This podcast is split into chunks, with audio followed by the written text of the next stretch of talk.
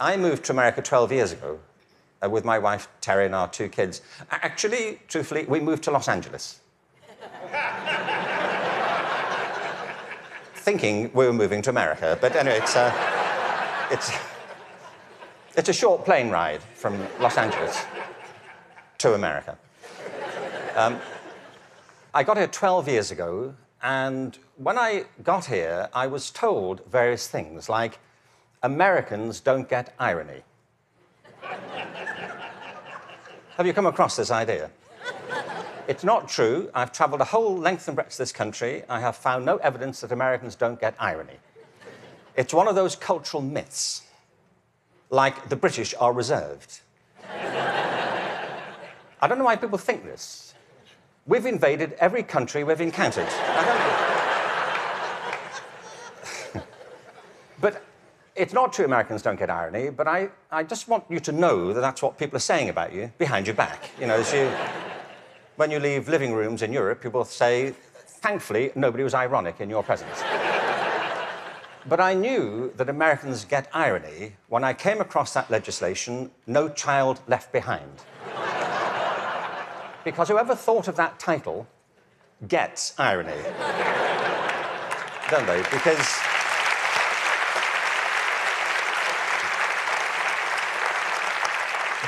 because it's leaving millions of children behind. Now, I can see that's not a very attractive name for legislation. Millions of children left behind. I can see that. What's the, what's the plan? Well, we propose to leave millions of children behind, and, and here's how it's going to work. And it's, it's working beautifully. In some parts of the country, 60% of kids drop out of high school. In the Native American communities, it's 80% of kids. If we halved that number, one estimate is it would create a net gain to the US economy over 10 years of nearly a trillion dollars. From an economic point of view, this is good math, isn't it? That we should do this. It actually costs an enormous amount to mop up the damage from the dropout crisis. But the dropout crisis is just the tip of an iceberg. What it doesn't count are all the kids who are in school but being disengaged from it who don't enjoy it, uh, who don't get any real benefit from it. And the reason is not that we're not spending enough money. America spends more money on education than most other countries. Class sizes are smaller than in many countries. And there are hundreds of initiatives every year to try and improve education. The trouble is, it's all going in the wrong direction. There are three principles on which human life flourishes, and they are contradicted by the culture of education under which most teachers have to labour and most students have to endure. The first is this that human beings are naturally different and diverse. Can I ask you, how many of you have got children of your own? Okay. Or grandchildren? How about two children or more? Right. And the rest of you have seen such children? Small small people wandering about. I will make you a bet, and I'm confident I will win the bet. If you've got two children or more, I bet you they are completely different from each other, aren't they? Aren't they? You would never confuse them, would you? Like, which one are you? Remind me. Know, my... Your mother and I are going to introduce some colour coding system so we don't get confused. Education under No Child Left Behind is based on not diversity, but conformity. What schools are encouraged to do is to find out what kids can do across a very narrow spectrum of achievement. One of the effects of No Child Left Behind has been to narrow the focus onto the so called STEM disciplines. They're very important. I'm not here to argue against science and math. On the contrary, they're necessary, but they're not sufficient. A real education has to give equal weight to the arts, the humanities, to physical education. An awful lot of kids. Sorry, thank you.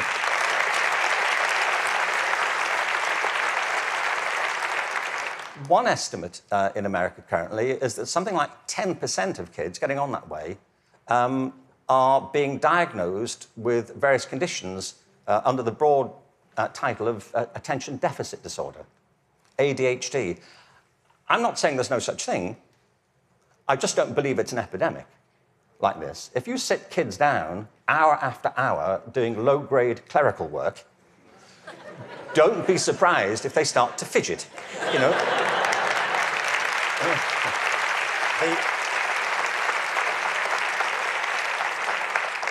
Children are not, for the most part, suffering from a psychological condition. They're suffering from childhood. You know, and and I know this because I spent my early life as a child. I went through the whole thing. Kids prosper best with a broad curriculum that celebrates their various talents, not just a small range of them. And by the way, the arts aren't just important because they improve math scores, they're important because they speak to parts of children's being which are otherwise untouched. The second. Thank you. Um, the second uh, principle that drives human life and flourishing is curiosity. If you can light the spark of curiosity in a child, they will learn without any further assistance very often. Children are natural learners. It's a real uh, achievement to put that particular ability out or to stifle it. Um, curiosity is the kind of engine of achievement.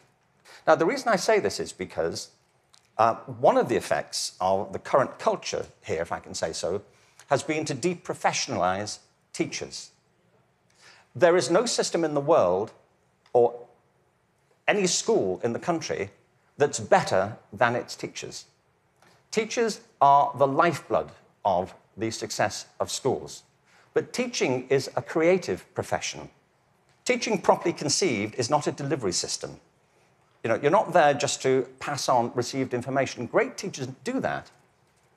But what great teachers also do is mentor, stimulate, provoke, engage. You see, in the end, education is about learning. If there's no learning going on, there's no education going on. And people can spend an awful lot of time discussing education without ever discussing learning. The whole point of education is to get people to learn. Uh, um, a friend of mine, old friend, actually very old, he's dead. Um, that's, uh, that's as old as it gets, I'm afraid. So, but a wonderful guy, um, he was uh, a wonderful philosopher. He used to talk about the difference between the task and achievement senses of verbs. You know, you can be engaged in the activity of something, but not really be achieving it. It's like dieting. it's a very good example, you know. There he is, he's dieting. Is he losing any weight? Not really. Teaching is a word like that. You can you know, say, there's Deborah, she's, uh, she's in room 34, she's teaching. But if nobody's learning anything, she may be engaged in the task of teaching, but not actually fulfilling it. The role of a teacher is to facilitate learning. That's it. And part of the problem is, I think, that the culture of uh, the dominant culture of education has come to focus on not teaching and learning, but testing. Now, testing is important. Standardized tests have a place, but they should not be the dominant culture of education. They should be diagnostic, they should help. Um, you know, if I go for a medical examination, I want some standardized tests. I do. You know, I want to know what my cholesterol level is compared to everybody else's on a standard scale. I don't want to be told on some scale my doctor invented in the car. you know, your cholesterol is what I call level orange. Really? is that good? We don't know. But all that should support learning. It shouldn't obstruct it, which of course it often does. So, in place of curiosity, what we have is a culture of compliance. Uh, our children and, and teachers are encouraged to follow kind of routine algorithms rather than to excite that power of imagination and curiosity. And the third principle is this that human life is inherently creative. It's why we all have different resumes. We create our lives and we can recreate them as we go through them. It's the common currency of being a human being. It's why human culture is so interesting and diverse and dynamic. I mean, other animals may well have imaginations and creativity, but it's not so much in evidence, is it, as ours. I mean, you may have a dog, you know, and your dog may get depressed. You know, but it doesn't listen to Radiohead, does it? And, sit staring out the window with a bottle of Jack Daniels. And, you, and you say, Would you like to come for a walk? He said, No, I'm fine. No. you go, I'll wait, I'll go. But take pictures. We all create our own lives through this restless process of imagining alternatives and possibilities. And what, one of the roles of education is to awaken and develop these powers of creativity. Instead, what we have is a culture of standardization. Now, it doesn't have to be that way. It really doesn't. Finland um, regularly comes out top in math, science, and reading. Now, we only know that's what they do well at because that's all that's being tested currently. That's one of the problems of the tests. They don't look for other things that matter just as much. The thing about uh, work in Finland is this they don't obsess about those disciplines. They have a very broad approach to education, which includes humanities, physical education, the arts. Second, um, there is no standardized testing in Finland. I mean, there's a bit, but it's not what gets people up in the morning, it's not what keeps them at their desks. And the third thing is, I was at a meeting recently with some people from Finland, actual Finnish people, and, uh, and so somebody from the American system was saying to the people in Finland, What do you do about the dropout rate in Finland? And they all looked a bit bemused and said, Well, we don't have one. Why would you drop out? If people are in trouble, we get them quite quickly and help them and we support them. Now, people always say, well, you know, you can't compare Finland to America. No, I think there's a population of around 5 million in Finland. But you can compare it to a state in America. Many states in America have fewer people in them than that. I mean, I've been to some states in America and I was the only person there. really. Really, I, I was asked to lock up when I left. And... But what all the high performing systems in the world do is currently what is not evident, sadly, across the systems in America. I mean, as a whole. One is this they individualize teaching and learning.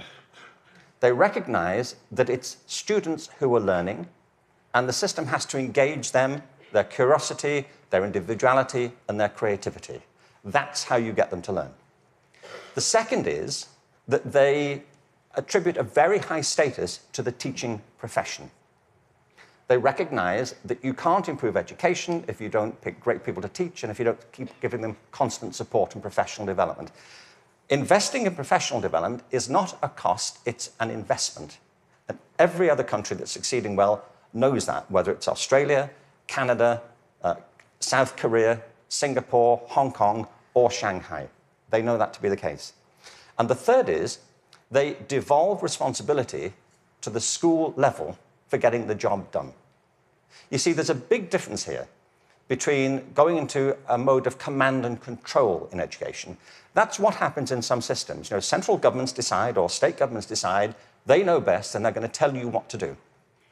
The trouble is that education doesn't go on in the committee rooms of our legislative buildings. It happens in classrooms and schools. And the people who do it are the teachers and the students. And if you remove their discretion, it stops working. You have to put it back to the people.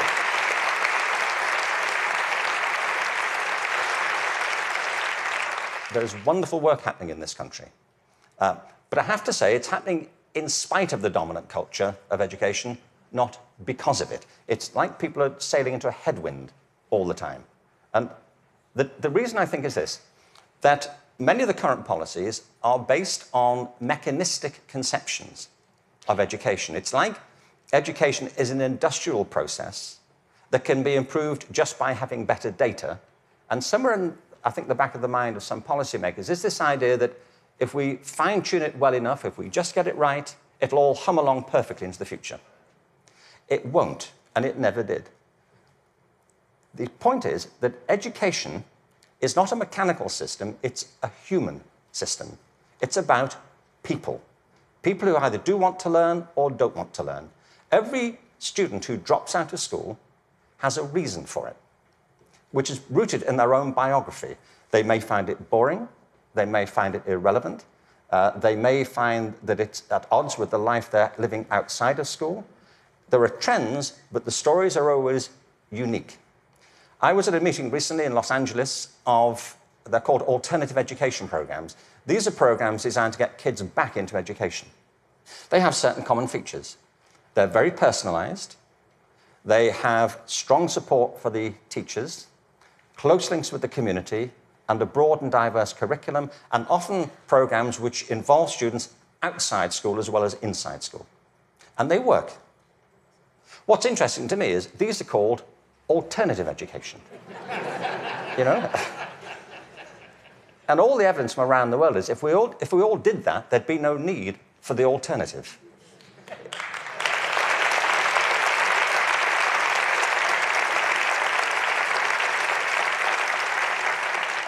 So I think we have to embrace a different metaphor. We have to recognize that it's a human system and there are conditions under which people thrive and conditions under which they don't. We are, after all, organic creatures. And the culture of the school is absolutely essential. Culture is an organic term, isn't it? Not far from where I live is a place called Death Valley. Death Valley is the hottest, driest place in America, and nothing grows there. Nothing grows there because it doesn't rain, hence Death Valley. In the winter of 2004, it rained in Death Valley. Seven inches of rain fell over a very short period. And in the spring of 2005, there was a phenomenon. The whole floor of Death Valley was carpeted in flowers for a while. What it proved is this that Death Valley isn't dead, it's dormant. Right beneath the surface are these seeds of possibility, waiting for the right conditions to come about. And with organic systems, if the conditions are right, life is inevitable. It happens all the time. You take an area, a school, a district, you change the conditions, give people a different sense of possibility, a different set of expectations, a broader range of opportunities. You cherish and value the relationships between teachers and learners. You offer people discretion to be creative and to innovate in what they do. And schools that were once bereft spring to life. Great leaders know that. The real role of leadership in education, and I think it's true at the national level, the state level, at the school level, is not and should not be command and control.